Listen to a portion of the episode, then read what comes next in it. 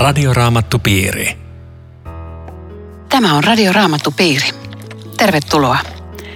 Tänään käsittelemme hebrealaiskirjeen lukua seitsemän. Minä olen Aino Viitanen ja yritän parhaan kykyni mukaan tehdä visaisia kysymyksiä Riitta Lemmetyiselle ja Eero Junkkaalalle. Luen luvusta seitsemän neljä ensimmäistä jaetta.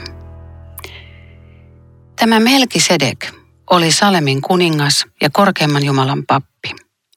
Kun Abraham oli paluumatkalla lyötyään kuninkaat, Melkisedek tuli häntä vastaan ja siunasi hänet. Ja Abraham antoi hänelle kymmenykset kaikesta saaliistaan. Hän on ensinnäkin vanhurskauden kuningas, mitä hänen nimensä merkitsee, ja lisäksi Saalemin kuningas, eli rauhan kuningas. Hänellä ei ole isää, ei äitiä eikä sukuluetteloa. Hänen elinpäivillään ei ole alkua eikä loppua.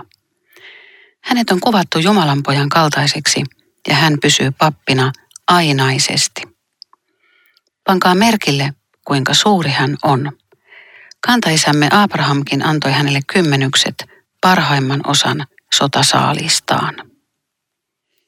Tämä Melkisedek tuntuu olevan aika korkea-arvoinen henkilö tai olento. Herää tietenkin kysymys, että kuka hän on ja, ja miksi hän on jotakin niin suurta. Tämä on tosiaan aika hämmentävää, jos, jos Raamatun tekstiäkin miettii, koska hänhän esiintyy Vanhassa testamentissa vain kahdessa luvussa ja oikeastaan aika lailla ohimennen, mutta hänet yhtäkkiä nostetaan huikeisiin sfääreihin täällä hebrealaiskirjassa. Mutta mä vähän selitän, mitä tämä tyyppi on siis ensimmäisen Mooseksen kirjan luvun neljätoista mukaan. Koska Abraham on siellä sotaretkellä ja sitten palaa sieltä, niin hän tulee Saalemiin, joka on todennäköisesti Jerusalem. Ja siellä hän tapaa kanaanilaisen kuninkaan, siis ne oli kanaanilaisia kaupunkivaltioita, ne kaupungit siellä. Ja nyt yhden kuningas on nimeltään Melkisedek, mutta sanotaan, että hän on yhden Jumalan, tai siis korkeimman Jumalan pappi, jolloin hän on monoteisti. Hän on siis yksi jumalainen, vaikka muut siinä maassa oli varmaan monijumalaisia. Ja luultavasti Abraham jotenkin vaistoa, että on niin kuin hengenheimolainen, että hei, meillä on, mullakin on yksi Jumala, sulla on yksi Jumala. Me ollaan varmaan sama Jumalan palvelijoita. Ja, ja sitten tämä kertomus siis täällä ekassa Mooseksen kirjassa niin saa erikoisia piirteitä juuri tämä, että tämä Melkisedek siunaa Abrahamin, vaikka oikeastaan Abrahamihan kaikki pitäisi siunata, koska hän on uskon isä ja tämmöinen supertyyppi täällä Vanhassa testamentissa. Ja sitten Abraham antaa hänelle kymmenykset, oikeastaan Abrahamille hänen kymmenykset pitäisi antaa. Eli hän nousee ihan, ihan uskomattomaan rooliin ollakseen joku kanaanilainen kuningas, joka häipyy yhtäkkiä tältä tekstistä. Ja, ja se, että tämä meidän lukemamme hebrealaiskirjan kohta sanoo, että ei ole isää eikä äitiä, niin sehän ei tarkoita, että sille ei ole isää eikä äitiä, vaan se tarkoittaa, että sen isää eikä äitiä mainita. Eli se ei liity mihinkään sukuluetteloon. Yleensä kaikki liittyy sukuluetteloihin, mutta se tulee niin kuin tyhjästä ja häipyy. Niin silloin se on tämmöinen äh, ikään kuin ei olisi isää eikä äitiä. Ja sitten häntä verrataan siis Messiaseen, joka, joka on sitten ikään kuin toinen juttu, mutta tämmöinen historiallinen henkilö siellä putkahtaa Mooseksen kirjoissa. Mm. Onko toi ihan varmaa, että se oli kuninkaiden joukossa? Mä mietin sitä, että kehen ihmiskunnan kuninkaaseen sopivat määreet vanhurskauden kuningas, rauhan kuningas. Semmoista kuningasta ei ole ollut olemassa ja oikeastaan nämä on Messiaan ominaisuuksia. Että voiko ajatella myöskin niin, että kyseessä olisi ikuisuushahmo? Ei. Koska tai, ei voi ajatella. Tai voi. Kai maan voi ajatella, mutta, mutta siis mä ajattelen, että tämä menee näin, että tämä on historiallinen henkilö, joka täällä niin kuin, niin kuin tulee ja menee, mutta että äh, Raamattu myöhemmin Job-salmissa sata kymmenen nostaa hänet ikään kuin toisenlaiseen asemaan, puhumattakaan nyt sitten hebrealaiskirjeestä.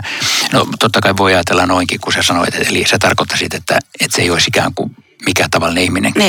Mutta en mä ajattele niin. Mä, mä ajattelen, että se on, siellä on ollut joku tällainen henkilö, joka nimenomaan toimii tämmöisenä Messiaan niin kuin ennakkokuvana. Siis se on se suhde Jeesukseen, että hän on esikuva. Mm. Abraham ei tietenkään tiennyt, että hän on mikään esikuva, mutta me tiedämme, kun Joo. me luemme näitä tekstejä. No tässä kumminkin ota... jakeessa kolme sanotaan, että hänellä ei ole isää, ei äitiä eikä sukuluettelua. Hänen elinpäivillään ei ole alkua eikä loppua. Jos hän olisi historian kuningas, niin hänhän syntyisi ja kuolisi. No, mutta Jumalasta, Jum, mut Jumalasta sanotaan, että Jumalalla ei ole alkua eikä loppua. Joo, hän jo. on ollut aina olemassa. Siis varmaan joudutaan kuitenkin... nöyrästi tunnustamaan, että me emme ihan lopullista vastausta tiedä. Eero on tuota mieltä, mä oon toista mieltä. Mutta mä mietin sen sijaan sitä, että miksi tämmöinen kysymys täällä nousee. Ja ajattelen, että voisiko olla kyse siitä, että nyt pakana kristityt oli sanonut juutalaiskristitylle, Jeesus on ylipappi, hän on se varsinainen. Ja pakana kristityt sanoo, että ei tietenkään, se ei kuulu Aaronin sukuun. Ja nyt sitten vastatakseen tähän, tämä kirjoittaja nostaa tämmöisen... Siis todella erinomaisen löydön vanhastesta. Toi on ihan hyvä selitys.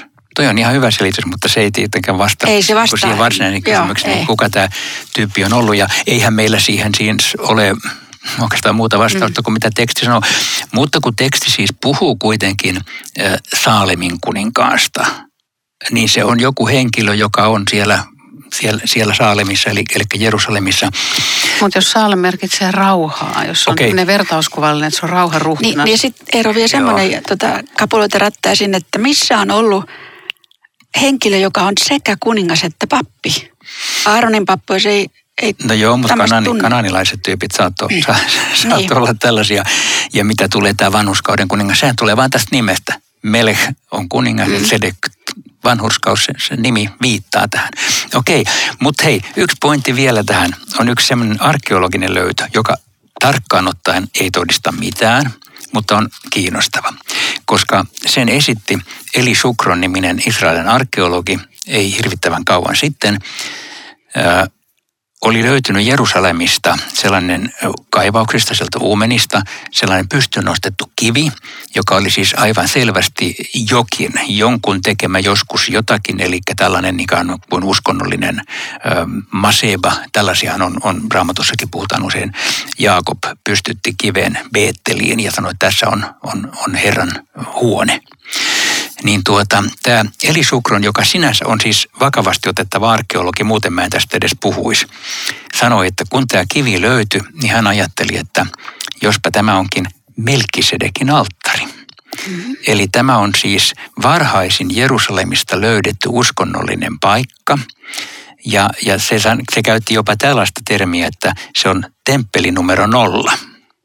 Eli Salomon temppeli on ykkönen ja Serubaabelin kakkonen, mutta tämä on nolla. Tai edellinen temppeli, eli pyhä paikka Jerusalemissa. No, hän ei tietenkään pystynyt todistamaan, että se on Melkisedekin laittama, mutta kun Melkisedek on taas ainoa henkilö, joka mainitaan Jerusalemissa, mm. siis täällä vuosituhansen varrella ennen, ennen Salomoa varmasti. Niin tämä on aika kiinnostava ja. ajatus, mutta kuten sanottu, ei se todista, että Melkisedek on pystyttänyt, mutta mm. voisi olla.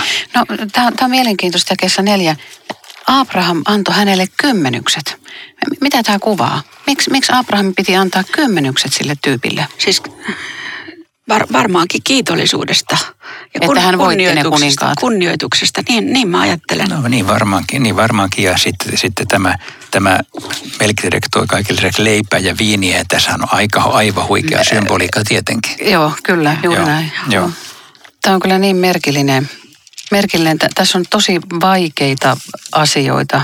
Puhutaan, puhutaan Leevin suvusta ja tehtävistä ja, ja entisajan papista ja uusista papeista ja liitoista. Ja tämä on, tämä on aika vaikeaa semmoiselle, joka ei ole koskaan Raamattua lukenut Joo. eikä sisällä asioissa. Niin miten tähän, esimerkiksi tähän lukuun niin voi, tuntuu, että hebrealaiskirja on täyttä hebreaa. Miten tähän voi päästä sisälle? Joo, tutkimalla. Opiskelemalla Raamattua ilman muuta. Ehkä meidän ohjelmakin pieneltä osalta auttaa. Mutta siis se kirjoittaja halusi sanoa näille silloisille seurakunnan jäsenille, että ootteko huomannut, että näin ollen Leevikin antoi jo kymmenykset tälle Melkisedekselle. Le- Leevihän oli Abrahamin pojan pojan poika. Ja tässä esi-isässä hän toteutti tätä ihmeellistä käytäntöä, mitä juutalaiskristityt ei ole varmaan ajatellut tähän asti. Ja kymmenykset annettiin semmoiselle henkilölle, henkilölle, jotka ovat minua suurempi henkilö. Et sen takia tämä korostuu tässä tämä kymmenysten antaminen. Joo, ja tämä leviläispappeushan tulee tähän kuvaan mukaan sen takia, että juutalainen pappeus oli, niin kuin se jo Riitta Ohimennen sanoitkin, niin siis nimenomaan leviläistä pappeutta. Vain, vain le- leviläiset voivat olla pappeja. Ja nyt yhtäkkiä pamautetaan joku Melkisedek, joka myös on pappi, mm. jolloin se rikkoo tämän kuvion. Se on erilainen pappi, se on to, toisen systeemin mukaan. Ja sen takia tähän tarvitaan sitten se psalmi sata kymmenen, johon oikeastaan tämän seitsemänluvun loppupuolisko niin kun rupeaa avaamaan sitä näkökulmaa. Joo. Mä vielä tartun tuohon jakeeseen kahdeksan. Siinä on, sanotaan, että edellisessä tapauksessa kymmenyksiä keräsivät kuolevaiset ihmiset. Jälkimmäisessä kymmenykset otti mies, eli tämä Melkisedek, joka kirjoitusten todistuksen mukaan elää aina. Ja jos hän elää aina, niin silloin hän on jumalollinen. Okei, okay, hyvä. Voitit. Kaksi vastaa yksi. Voitit. Olla aina. Ei, mutta siis oikeasti, että sanot, kyllä, kyllä. Kyllä, elää aina. Kyllä, on. Näin sanotaan. Mutta, mutta mä ajattelen, että mä voisin kuitenkin tarkoittaa sitä, että, että, että Kristus elää aina.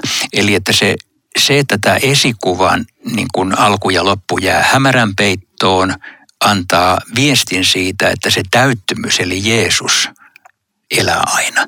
Eli että Jeesus on, on se, joka, jolla ei ole alkua ja ei ole loppua tavallaan. Mutta että tämä, emme tätä Joo. pysty okay. siis... Mutta mut tässä täs tapahtuu tämmöinen ihmeellinen kohtaaminen merkillisen hahmon kanssa, jolle Abraham antaa kymmenykset.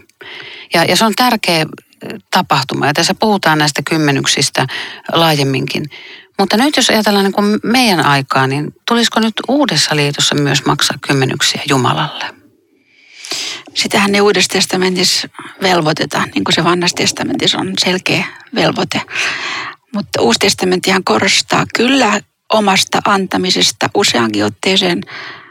Ja mun mielestä siinä on se soundi, se on vapaaehtoista, se nousee kiitollisuudesta. Minulle on oltu hyviä, minä haluan olla hyvä lähimmäiselleni. Ja tässä on se ero Vanhan testamentin aikaan. Joo, kyllä mäkin noin näyttää, että... Siinä on Paavalilla jossain tuolla korinttilaiskirjan luvuissa kahdeksan yhdeksän, hän opettaa erityisesti tästä asiasta, tästä antamisesta ja sanoo muun muassa, että antako jokainen niin kuin hänen sydämensä vaatii ja, ja että iloista antaja Jumala rakastaa, että siellä ei määritellä paljonko, mutta haastetaan antamaan. No entä sitten, jos maksaa kirkollisveronsa, niin täytyykö sen yli antaa vai riittääkö se kymmenykseksi se, että sä annat sen kirkollisveron? Niin, ehkä se, että mikä riittää ja mikä ei riitä on ylipäätänsä kysymys, joka, joka on vähän, vähän hankala kysymys. Mutta mä sanoisin, että, että kyllä, kyllä vapaaehtoinen lahja saisi ylittää kyllä kirkollisverot, että, että kyllä kymmenykset ei ole yhtään huono idea. Kyllä kristitty voi ajatella, että mietin paljonko on kymmenen prosenttia joko, joko tota brutto- tai nettotuloistani ja pyrin sen antamaan. Musta se on hirveän hyvä, vaikkei se ole mikään velvoite eikä vaatimus eikä pakko. Eikä kaikille se ole mahdollista, se ei on sanottu. Niin, ei joo. Joo. Tämä on Radioraamattupiiri. Ohjelman tarjoaa Suomen Raamattuopisto. double-u double-u double-u piste radioraamattupiiri piste fi Jatkamme keskustelua Radioraamattupiirissä hebrealaiskirjan luvusta seitsemän. Mukana keskustelemassa ovat Riitta Lemmetyinen ja Eero Junkkaala. Minun nimeni on Aino Viitanen. Melkisedek, merkillinen hahmo, kohtaa Abrahamin ja suostuu ottamaan vastaan kymmenykset Abrahamilta ja sitten Melkisedek siunaa hänet. Nyt sitten tässä luvun seitsemän loppupuolella selvitellään tätä Melkisedekin kaltaista uutta pappia. Ja, ja sanotaan muun muassa näin jakeessa seitsemäntoista. Hänestä kirjoitukset todistavat. Sinä olet pappi ikuisesti. Sinun pappeutesi on Melkisedekin pappeutta. Nyt jotenkin kumotaan se aikaisempi määräys, niin kuin tuossa jakeessa kahdeksantoistakin sanotaan, että se oli heikko ja hyödytön. Miten, mä oon jäänyt aina vaivaamaan se, että, että Jumala antoi lain.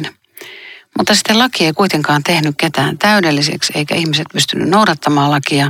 Sitten piti tehdä uusi suunnitelma. Että eikö Jumala tiennyt, että ei tästä lakihommasta tule mitään?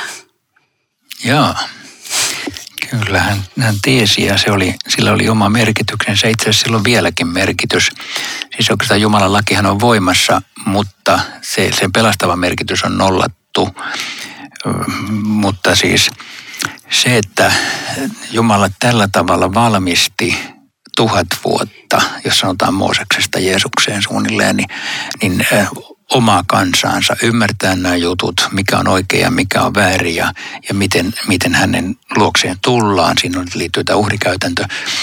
Niin tuota, sillä oli siis tärkeä tämmöinen aikahistoriallinen merkitys, mutta samalla se sitten viittaa tulevaan sillä tavalla, että, että meidän, meidänkin täytyy toteuttaa laki niiltä osin kuin se kuuluu meille, kymmenen käskyä ja muuta. Ja sitten tuota, no, samalla se... Pidässä kymmenen käskyä. Tarvitsisi pitää, ehdottomasti pitäisi pitää, mutta koska me emme pysty pitämään, niin sitten tulee tämä uhrikäytäntö jo vanhassa liitossa mm. ja uudessa liitossa Jeesus. Tämä on tärkeä lause tuohon Eeron kommentin. Eihän laki tehnyt mitään täydelliseksi, sen tilalle olemme saaneet parempaa. Eli, eli vanhan testamentin pelastustie ei ollut se, joka olisi antanut esteettömän pääsyn Jumalan luo. Joo, tarkkaan ottaen muuten vanhan testamentin pelastustie ei kyllä olekaan ollut lain noudattaminen. Se oli, se oli armo, armon tie silloinkin. Se oli uhri, uhri tarvittiin just siksi. Joo, mutta kuitenkin se ei vapauttunut synnin vallasta, vaikka se anteeksiantoa ei ollenkaan niin täyspainoisesti julistanut anteeksiantoa. Jollekin rangaistusta. Niin siis laki ei ole niin koskaan julistanut anteeksiantoa. Ei, ei, mutta ei se mikään armon... Ei, mutta uhri, uhri sen takia tarvittiin uhri. Aina on tarvittu uhri niin anteeksiantamuksen takia. Kyllä joo, mutta ei se antanut oman tunnon rauhaa. Koska sä toit uhrin ja seuraavana päivänä sä toit uuden uhrin. Taas piti tuota uhrata. Että, et mun mielestä niin tämä vanha tie, lain tie, se, se vei tavallaan vähän niin kuin sairaalaa, mutta se, se ei tuonut lääkäriä paikalle. Niin, vaikka kyllähän ne ihmiset pelastuivat vanhan liiton aikanakin uhrin kautta ja saattova, saivat sydämeen rauhaan sen takia. Mm, uskoamalla tulevan pelastajia. Niin. Joo. Vaikka eivät ymmärtäneetkään sitä, mikä... Eivät tienneet, mikä, että, että niin, niin, tulossa. Joo, joo. M- mutta tota, täällä on merkillinen kohta jakeessa kaksikymmentäyksi. Meitähän kielletään Raamatussa, että älkää vannoko, olkoon puheeni kyllä tai ei. Mm. Ja, ja kun laki annettiin, niin Jumala ei vannonut, mutta nyt Herra vannookin valan. Mistä valan vannomisesta tässä joo, on siis kyse? Tämä on väkevä kohta, koska kun leiviläisiä pappeja arrestettiin virkaan, niin siihen ei liittynyt valaa. Ja nyt kun Jumala vannoo... Ja meillä on ylimmäinen pappi, siis tarkoittaa Jeesusta, niin nyt hän menee vannomaan. Eli mulle tämä kuvaa sitä, että on niin, niin äärimmäisen varma asia, että minun pelastukseni takuumies on Jeesus, joka omalla itsellään ja omaisuudelleen vastaa, että mä pääsen kerran taivaaseen. Joo, siis varmaan juuri noin. Tässähän on... Selitetään psalmia sata kymmenen. Mm. Ja tuo psalmi sata kymmenen, josta tässä on ihan suoria lainauksia, ja se on lyhyt psalmi, niin se on Uudessa testamentissa kaikkein useimmin siteerattu vanhan testamentin kohta. Yllätys, yllätys. Ja tuota niin, siinä on nämä kaksi seikkaa, jossa toinen sanotaan, että Herra sanoi minun Herralle, nyt mä luen psalmia sata kymmenen. Herra sanoi minun Herralleni, istu oikealle puolelle, niin minä kukistan vihollisesi, panen heidät jalkojesi alle, korokkaiksi valtaistuimesi eteen. Ja tämä, tämä on siis, kertoo siitä, että Kristus on korotettu Jumalan oikealle puolelle. Ja tämä, tämä, silloin hän on ottanut sen kuninkuuden, joka hänelle on luvattu. Ja sitten siihen tulee tässä psalmissa sata kymmenen tämä, tämä pappeus vielä. Ja se menee näin, mä luen sieltä, se on sama kyllä kuin Hebrealaiskirjassa, että näin on Herra vannonut, eikä hän valansa peruuta. Sinä olet pappi ikuisesti, sinun pappeutesi on Melkisedekin pappeutta. Jolloin nyt vanhan testamentin lukija jo tässä kohdassa nikottelee, että hetkinen, että leeviläisethän pappeja on. Mitä psalminkirjoittaja yhtäkkiä tempasee tuommoisen kummallisen Melkisedekin tähän. Mutta siinä on juuri tämä huikea siirtymä, jonka varsinaisesti Hebrealaiskirja avaa. Ja. Että nyt pappeus muuttuu, ja. Mutta se on jo psalmissa ennakoivasti ja. Sanottu. Ja tästä näemme, kuinka paljon vahvempi on se liitto, jonka takana Jeesus on. Ja tämä on kyllä, mm. tämä kertoo siitä uudesta tiestä, pelas, pelastustiestä, esteetön yhteys ihmisen ja Jumalan välillä. Ja kuolevaiset syntiset papit, niin kun ne kuolee, niin sitten, sitten täytyy taas tulla uusi pappi virkaan, niin. Kun hän kuolee. Si- Mutta sitten, sitten kun Jeesus tuli, niin hän pysyi ikuisesti. Joo, ja tässä kerrotaan, mikä suuri ero on Jeesuksen ja näiden leviläisten välillä. Hän on pyhä, viaton ja tahraton. Hänet on erotettu synnistä ja korotettu taivaalta korkeammalle. Mutta mut siis tämäkin on jännä, että Jeesus on tässä pappi. Joo. Jeesushan ei ollut pappi, ei. siis missään maallisessa mielessä. Mutta että hänet verrataan, tämä on koko ajan tämmöistä niin vanhan testamentin ennakoivien kuvien täyttymistä. Että... Hei, siis niin. tämä, tämä on valtava kuva. Siis papin tärkein tehtävä oli uhrata ihmisten puolesta, kun oli syntisiä. Niin, niin niiden piti uhrata niitä uhreja, että ne ihmiset saa synnit anteeksi. Sitten tuleekin Jeesus, joka uhraa itsensä, että ne ihmiset saa kerta kaikkiaan kaiken anteeksi. Ja. Jolloin Jeesus on sekä uhraaja että uhri. Kyllä, joka molempia. On siis, joka on siis aivan, aivan niin kuin häkellyttävä, että hän on niin kuin molempia. Muuten tämä, tämä juuri tällaisen ylipapin me tarvitsemme, jos ajattelee sitä vanhaa käytäntöä, niin Niin mitä, mitä ihmistä loppujen lopuksi hyödytti, että hänellä on puolesta puhuja ylipappi? Se on ihan samaa kaliberia kuin minäkin. Se tekee ihan samoja syntejä, nyt se uhraa niistä. Mikä puolustaja se on muka mulle? Ja tässä on se valtava ero, sen takia se korostuu tässä. Tällaisen me tarvitsemme. No, no toi on vähän suoraksi vedettä, mutta mä ymmärrän kyllä, mitä sä tarkoitit. Joo, mutta... ihan totta. Mm. Siinä on valtava ero, kuka meidän puolesta Jumalan luona puhuu. No miten sitten Eero, kun sä oot lähetysmatkoilla kierrellyt tuolla maailmalla ja me joskus vähän sivuttiin sitä, mutta, mutta siitä on nyt aikaa, että jossakin ihmiset uhraa edelleenkin.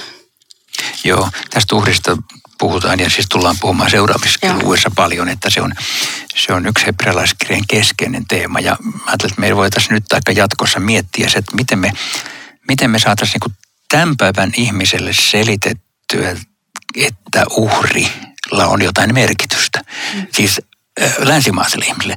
Afrikassa ja Aasiassa ei tarvitse selittää, koska siellä ne tietää. Ne tietää, että aina tarvitaan uh, uskontoon, kuuluu uhri, mm. joku, joku veren pitää vuotaa, että saadaan yhteys Jumalaan. Niin, mutta ei enää, ei enää tarvitsisi. Kyllähän monet siellä uhraa, no, jo, jo, mutta jo, ei tarvitsisi. Mutta siis ne niin kuin periaatteessa ymmärtää tämän idean, ja nyt me mennään niille sanomaan, että hei, Jeesus uhrasi tämän, niin näin, nyt mä tietenkin vedän mutkat suoriksi, mutta siinä on kaikupohja. Aha. Se on hoidetta juttu.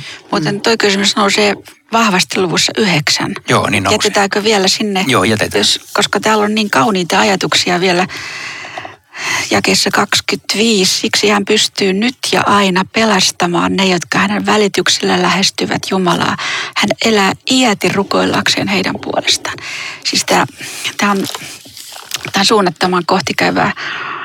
Jos mä ajattelen, että, että, että Jumalan luona joku ajattelee minua koko ajan. Ja ajattelee hyvällä. Ei, ei seuraa mun elämää vahtiakseen tai soimatakseen, kritisoidakseen, vaan rukoillakseen. Jumala, jos sä tietäisit, miten vaikeita ihmisten lapsilla on. Siis mä, mä niin kuin mietin, että tiedetäänkö me ajan kristityt, mitä siellä näkymättömässä maailmassa kaikkea hyvää tapahtuu meidän puolestamme. Aika, aika loistava. Mulle tulee mieleen tästä roomalaiskirje kahdeksan kaksikymmentäkuusi. Avasin sen. Emmehän tiedä, miten meidän tulisi rukoilla, että rukoilisimme oikein. Henki itse kuitenkin puhuu meidän puolestamme sanattomin huokauksin. Siis koska kolmiyhteinen Jumala on yksi, niin se on pyhä henki rukoilee meidän puolestamme ja Jeesus rukoilee meidän puolestamme. Se on, se on kyllä huikea tosiasia, niin kuin sä sanoit, Riitta. Ja sitten tämä on, tämä on jäänyt tavattoman väkevää tämän jakeen kaksikymmentäseitsemän. Hän on antanut kertakaikkisen uhrin uhratessaan itsensä.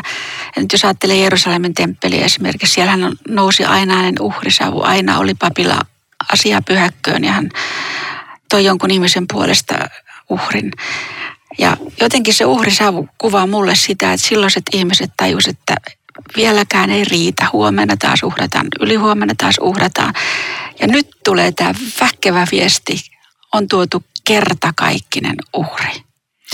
Joo, tätä muuten ennakoi siis Jeesuksen toiminnan loppuvaiheessa se temppelin puhdistusoperaatio, eli kun hän kävi kaatelemassa pöytiä temppelissä, niin se idea ei ollut, että se hermostui rahan kilinään siellä, vaan se, että, että se oli symbolinen teko, että tämä, tämä loppuu kohta.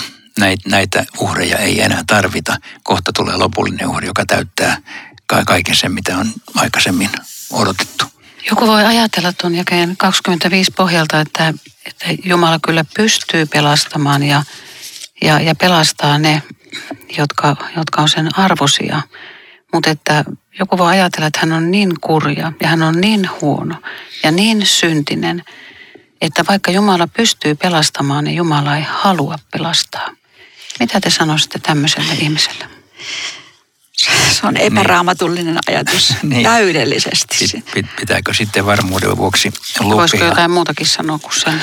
Lukea tuota, tuohon sun kysymykseesi ensimmäisen Timoteuskirjeen toisen luvun jae neljä.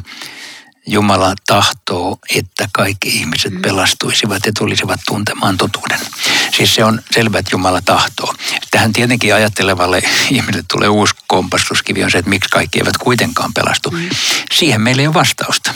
Siihen meillä ei ole vastausta, mm. mutta se, siihen meillä on vastausta, Jumala tahtoo. Mm.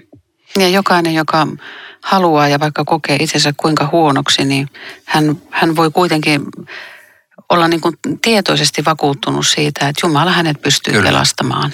Joo, se Pienos evankeliumihan puhuu saman asian Johannes kolme kuusitoista, ettei yksikään, joka hänen uskoo, joutuisi kadotukseen. Tämä on Jumalan tarkoitus, ettei yksikään. Hän tekee kaikkensa, jotta näin kävisi, mutta käsittämätöntä, että ihmiselle on jäänyt jonkinlainen veto-oikeus, että jos hän ei halua, niin sitä kunnioitetaan. Odottaako Jumala jonkinlaista uhria omiltaan tänä päivänä? No silleen, jos ajattelee, että tätä, tulee Luther mieleen, että suhteessa Jumalaan kristitty on kuin kuningas, vapaa herra, mutta suhteessa lähimmäisiin hän on kyllä sidottu monella lailla myöskin uhraamaan ja antamaan omastaan aikaansa, vaivaansa, huolenpitoansa. Ja tästähän puhuu hebrealaiskirjan kolmastoista luku, mutta ei kerrota vielä mitä siellä sanotaan, mutta siellä puhutaan uhreista, jotka me annamme. Joo. Kyllä si- siitäkin puhutaan. Mutta se, että joutuisi uhraamaan jotakin, jotta Jumala minut hyväksyisi, niin se, sellaiset uhrit ei, sitä ei, ei ole. Sitä ei ole. En, en voi mitään enää siinä tehdä. Joo. Se kaikki on tehty. Mm. Et puhutaan lähinnä kiitosuhreista ja muuten tämän tyyppisestä. Me, me, meiltä tota, jäi kommentoimaan, että tämmöinenkin hyvä uutinen vielä, jos mä palaan jakeeseen yhdeksäntoista. Sen tilalle olemme saaneet parempaa toivon, joka antaa meille uskalluksen lähestyä Jumalaa. Tämäkin on semmoinen oman tunnon ihmiselle tärkeä lupaus ylhäältä. Radioraamattupiiri. Kiitos jälleen tästä kerrasta ja mukanaolosta. Rukoillaan yhdessä tähän loppuun. Kiitos Jeesus, että meillä on aina toivoa. Kiitos, että me saamme uskalluksella ja rohkein mielin lähestyä sinua ja sinun kauttasi Jumalaa. Anna meille syntimme anteeksi ja johdata meitä jokaista meidän ajalliseksi ja iankaikiseksi parhaaksi. Aamen. Tavataan taas viikon kuluttua. Radioraamattupiiri. www piste radioraamattupiiri piste fi